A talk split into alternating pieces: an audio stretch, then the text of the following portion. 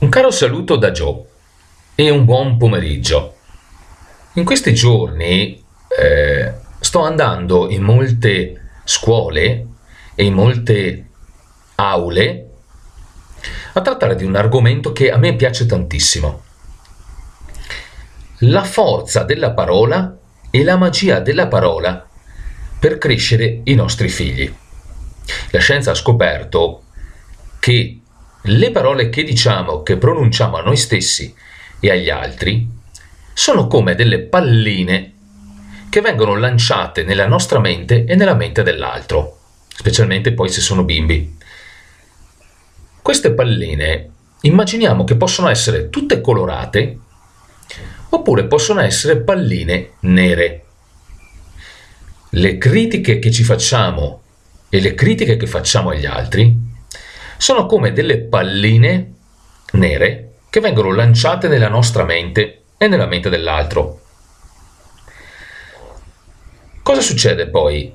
Che queste palline si sedimentano e come dei fiori crescono nella nostra mente, come dei semi. Allora, come fare per, per esempio, attirare l'attenzione dei bimbi oppure per convincerli di una cosa. Molto semplice. Come mai i nostri ragazzi guardano spesso i cartoni animati? Come mai guardano così spesso storie affascinanti?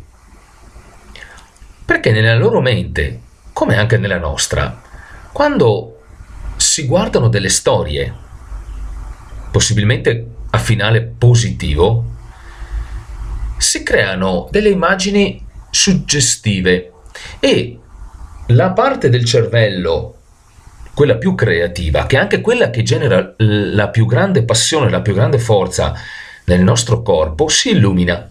Questo lo dicono gli scienziati. Pensate un po', pensa un po' che è stato scoperto questo, che un papà in Inghilterra, a Londra, aveva perso la moglie ed era rimasto solo con tre figli. Dopo lunghi anni tutti e tre i figli diventarono eccellenti tutti e tre nel loro settore. Gli studiosi si chiesero ma come mai tutti e tre divennero così eccellenti? Cosa faceva questo papà per renderli così eccellenti? Scoprirono che ogni sera raccontava una fiaba. Noi italiani, tra l'altro, siamo grandi eh, affabulatori e grandi scrittori. Io per esempio amo tantissimo Gianni Rodari. Lui stesso diceva che i bimbi non hanno nessuna difficoltà nella fantasia e nel leggere le cose in modo alternativo, ma ce l'abbiamo noi adulti. Per cui, nelle serate che faccio sul potere delle parole, suggerisco un piccolo esercizio tutti i giorni imprenditori, non imprenditori, insegnanti, maestre, tutti, di leggersi una favola ogni sera. Questo aumenta lo stato di benessere, diminuisce lo stress, ci fa stare meglio, aumenta la creatività, aumenta anche la possibilità di risolvere dei problemi. Magari facciamolo anche con i nostri figli. Ciao, alla prossima da Joe.